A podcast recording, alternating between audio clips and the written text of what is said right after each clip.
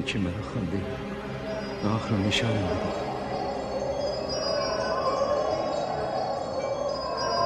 و عشق مرکب حرکت است نه مقصد حرکت. تا این عشق با تو چه کند؟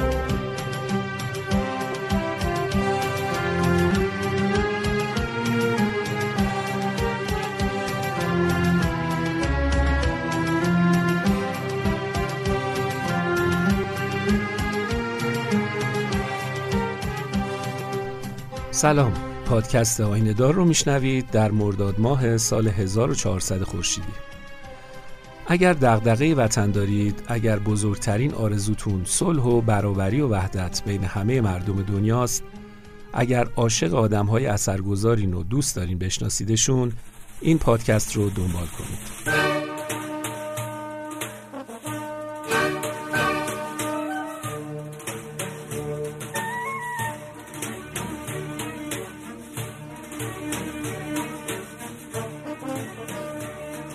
در شماره قبل از اولین سفر عبدالبها به لندن بارانی گفتیم و جلسات و سخنرانی های عمومی و ملاقات های مهم و بعضا عجیب عبدالبها با رجال و بزرگان و شاهزادگان ایرانی در انگلستان.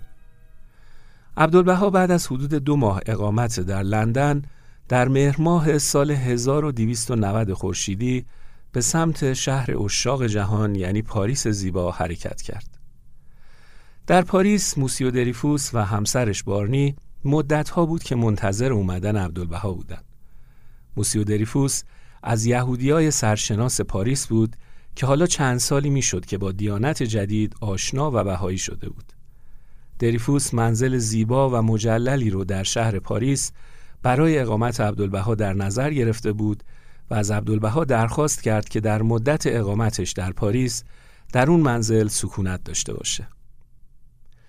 حضور عبدالبها در پاریس دقیقا مقارن با حادثه مهم و اثرگذاری در تاریخ معاصر ایران بود. در اون ایام انقلاب مشروطه در ایران رخ داده بود و ایران شاهد تحولات بزرگی مخصوصا در نحوه کشورداری بود.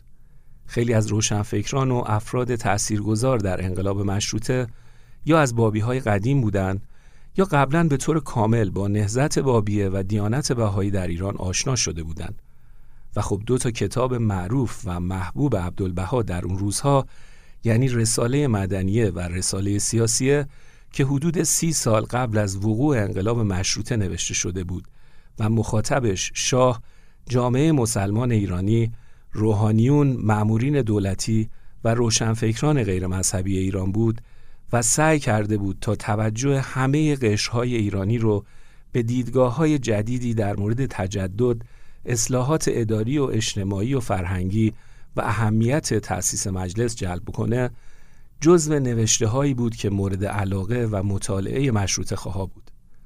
به همین دلیل جمعی از بزرگان و اعیان و روشنفکران و شاهزادگان ایرانی که به خاطر وقوع انقلاب مشروطه و شرایط پس از انقلاب به اروپا سفر کرده بودند و در شهر پاریس اقامت داشتند شرایط و مساعد می‌دیدند که با عبدالبها دیداری داشته باشن و صحبتها و سوالاتی که در ذهنشون بود رو با اون در میون بذارن.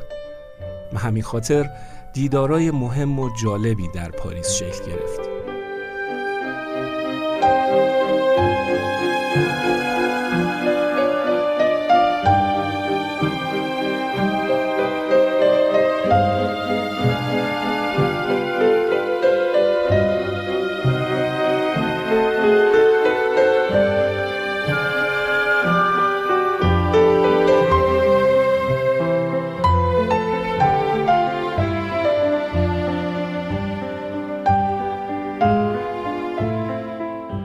یکی از شاهزادگانی که به دیدار عبدالبها رفت مسعود میرزا زل سلطان بود.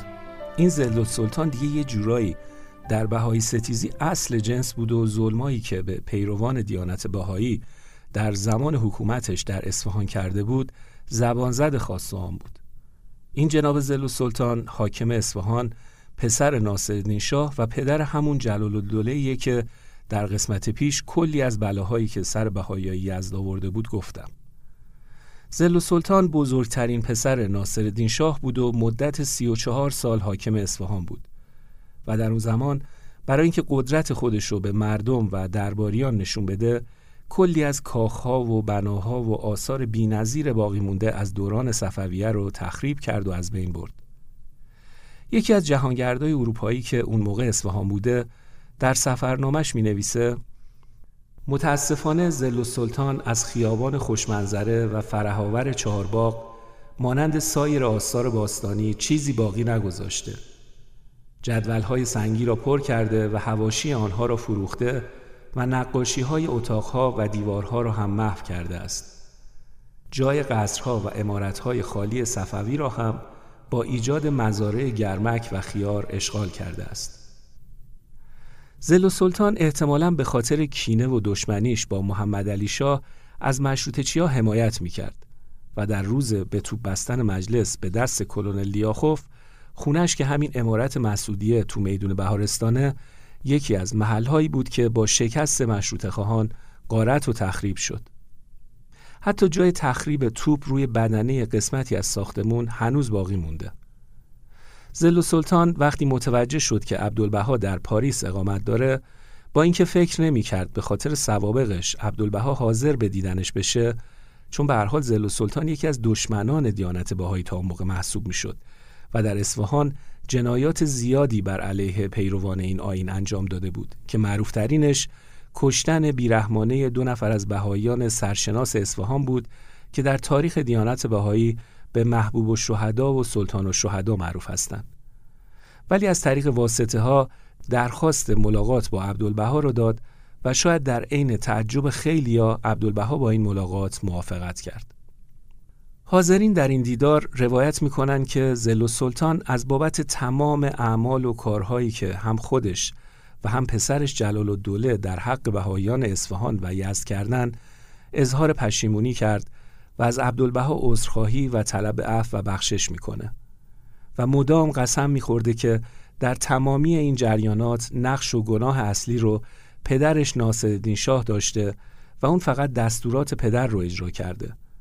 و شگفتا که عبدالبها با اون قلب مهربونش حتی می‌تونه یه آدمی مثل زل و سلطان هم ببخشه و باهاش به گفتگو بشینه.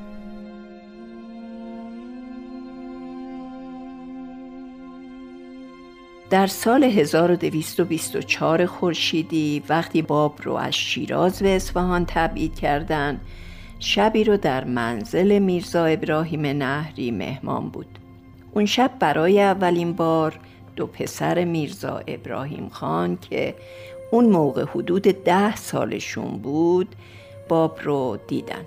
بعدها که اون دو پسر یعنی میرزا سید حسن و میرزا سید حسین بزرگتر شدن به باب ایمان آوردن و بابی شدن سید حسن و سید حسین از تجار معروف و خوشنام بازار اصفهان بودند همیشه حامی فقرا و نیازمندان بودن و مخصوصا در سالهای قحطی که خیلی به مردم اصفهان کمک کردند.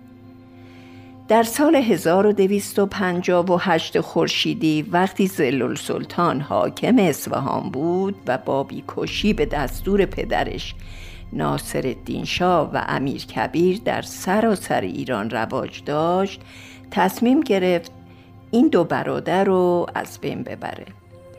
به خاطر همین با هماهنگی شیخ محمد تقی اصفهانی ملقب به شیخ نجفی که یکی از مجتهدین بزرگ اصفهان بود و کلی به این دو برادر بدهکار و نمی‌خواست بدهیشو به اونا بده حکم به قتل اونا داد.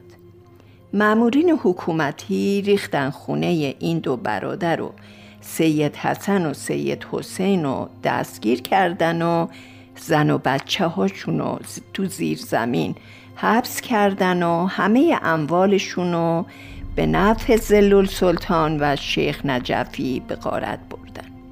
خلاصه در فروردین ماه 1259 خورشیدی در میدان شاه اصفهان میرزا سید حسن و میرزا سید حسین سی و پنج ساله رو در حالی که قبلش کلی شکنجه کرده بودن سر از تنشون جدا کردن.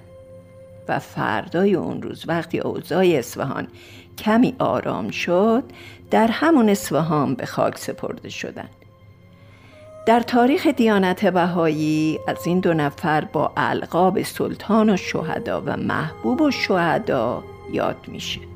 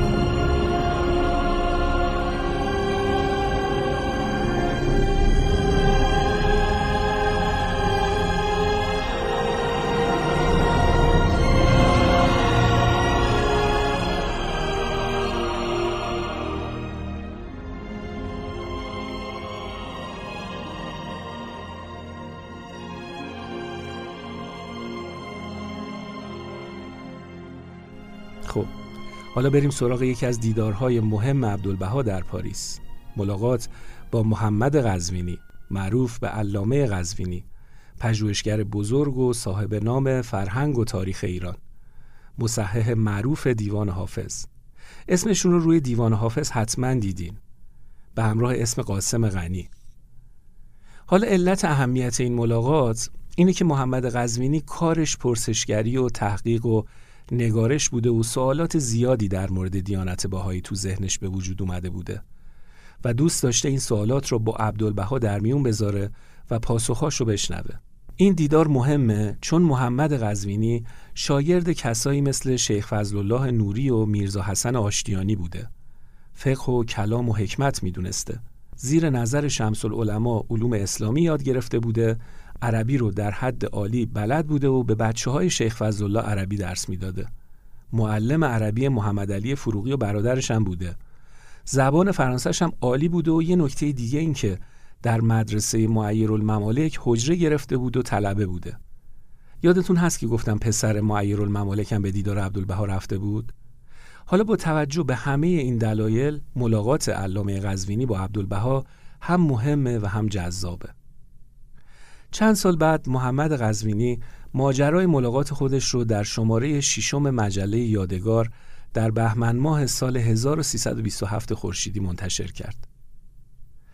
در چهاردهم مهر ماه سال 1290 خورشیدی محمد قزوینی از کلاران سوئیس وارد پاریس شد و به محض ورود به سرماخوردگی سختی مبتلا شد و یه هفته خونه نشین شد. بعد از حدود یه هفته یکی از دوستانش که به ملاقاتش میره بهش میگه که عباس افندی رهبر بهاییان حدود دوازده روز اومده پاریس و منزلش هم در یکی از محلات معروف پاریسه. محمد قزوینی هم فورا نامه‌ای به دکتر محمد خان محلاتی از رفقای قدیمی پاریسیش که بهایی هم بوده می‌نویسه و ازش خواهش می‌کنه که وقت ملاقاتی از عبدالبها برای اون بگیرن. فردای اون روز یعنی 22 مهر ماه خود دکتر محمد خان به خونه محمد قزوینی میره و میگه جواب درخواست تو عبدالبها اینجوری داده. هر که خواهد گو بیا و هر که خواهد گو برو. کبر و ناز و حاجب و درمان بدین درگاه نیست. از اینجای قصه رو از زبون خود محمد قزوینی براتون تعریف می‌کنم چون شیرینی خاصی در حسش از این ملاقات هست که از زبون خودش شنیدنی تره.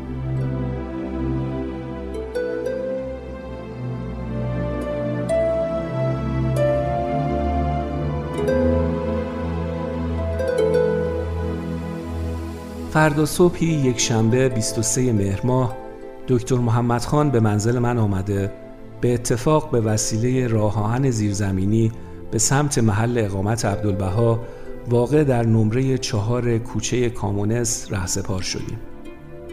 محل اقامت وی در خانه عالی جدیدالبنایی است با تمام لوازم راحت جدید از آسانسور و برق و قالی در پلکان و تلفن و غیره و زالک.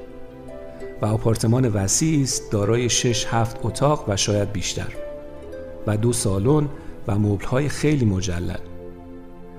وارد دالان آپارتمان که شدیم دیدم در دالان دو به دو یا بیشتر هر دسته با یکدیگر مشغول صحبتند و رفیق همراه من هم داخل یکی از آن اجتماعات سرپای دالان گشته تقریبا از نظر من گم شد. قریب شش دقیقه سرپا حیران مانند ایستاده نمی‌دانستم چه بکنم.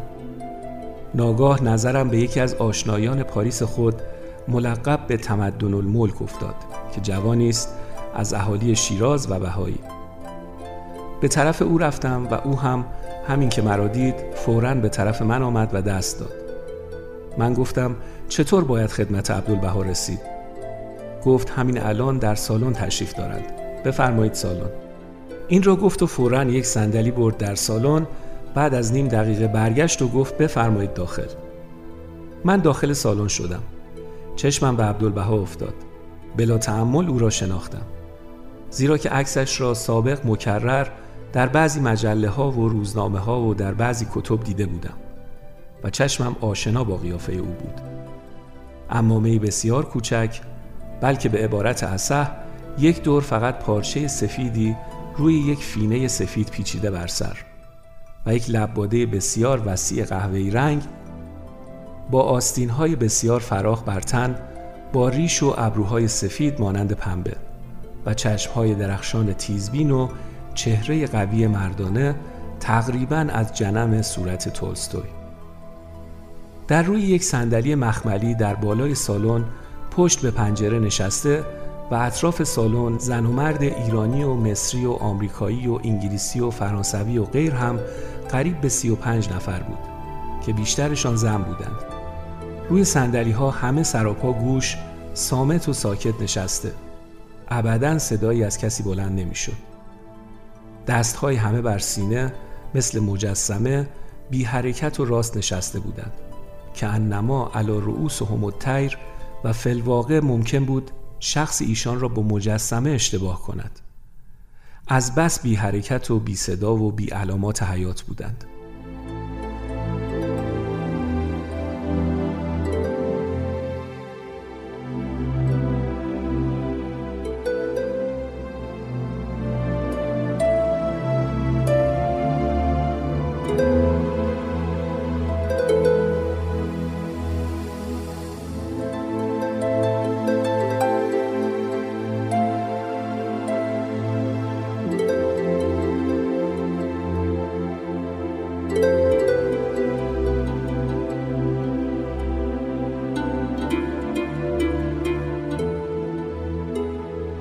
من آهسته وارد شده سلامی کرده خواستم همان پایین سالن بزرگ بنشینم. فورا عبدالبها برخواسته گفت بالا بفرمایید بالا بفرمایید. من قدری بالاتر رفته خواستم بنشینم. باز گفت بالا بفرمایید اینجا بفرمایید. و به صندلی که در طرف راست خود بود اشاره کرده من برای اینکه او ایستاده نماند فورا رفته آنجایی که نشان داده بود نشستم. قریب دو سه دقیقه احوال پرسی گرمی از من کرد که عین عبارتش یادم نیست و گفت من جویای احوال شما بودم. گفتند که شما در پاریس نیستید. من قدری تعجب کردم که او از کجا مرا می شناخته که در قیاب من از پاریس احوال پرسی کرده است. عبدالبها گفت مشغول صحبتی با حضرات بودیم. بعد از صحبت مفصلا خدمت شما می رسم عبدالبها دنباله نطق خود را گرفته جمله به جمله با فارسی فسیح شمرده می گفت و دریفوس حاصل آن جمله را به فرانسه ترجمه می کرد. باری مضمون سخنان او از آنجا که من شنیدم به طور اختصار این بود که بنی اسرائیل در قعر ظلمت فرو رفته بودند و با یکدیگر دائما در جنگ و نزاع و جدال بودند و الهه متعدد می پرستیدند. خداوند حضرت موسی را برای هدایت ایشان فرستاد و ایشان را از وادی زلالت به شاهراه هدایت رسانید. پس از قرون عدیده به واسطه دنیا پرستی علمای بنی اسرائیل مذهب حضرت موسی فاسد گردید و آلت جلب منفعت کشیشان گشت. لحاظا حضرت عیسی روح الله ظاهر گردید و جان خود را در سر این کار گذارد.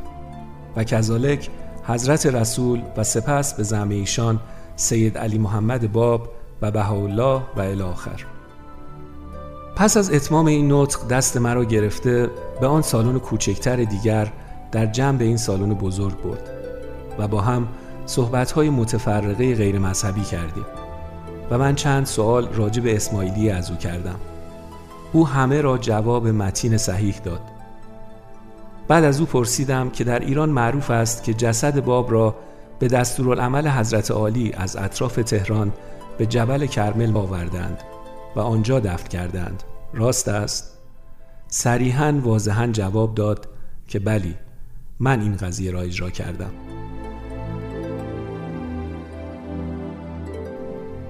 بعد از صحبت‌های متفرقه مرا به ناهار نگاه داشت و از جمله غذای سر سفره آبگوشت بسیار لذیذی بود با نخودهای بسیار اعلا که در پاریس وجودش بسیار نادر است و چندین مرتبه دیگر هم چه منزل او و چه منزل دریفوس و زوجهش میسبارنی با حضور عبدالبها ناهار یا شام مهمان بودم تا اینکه از پاریس رفتند.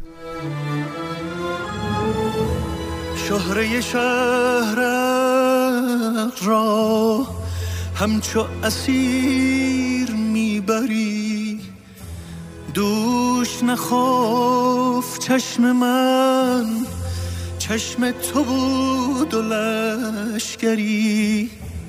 هر نفس از تو در دلم شعل زبانه می کشد جان من از خیال تو جرعه به جرعه می چشد قسمت چهارم پادکست آینه دار هم به پایان رسید. اما روایت و ماجراهای جذاب سفر عبدالبها کماکان ادامه داره و می‌تونید در شماره های بعدی بشنوید و دنبال کنید. اگر پادکست آینه دار رو دوست دارید به دوستان و آشنایانتون هم معرفیش بکنین تا اونها هم بشنون و لذت ببرن. این بزرگترین لطف شما به آینه دار خواهد بود. مراقب خودتون و همدیگه باشید و تا شماره بعدی خدا نگهدارتون باشه.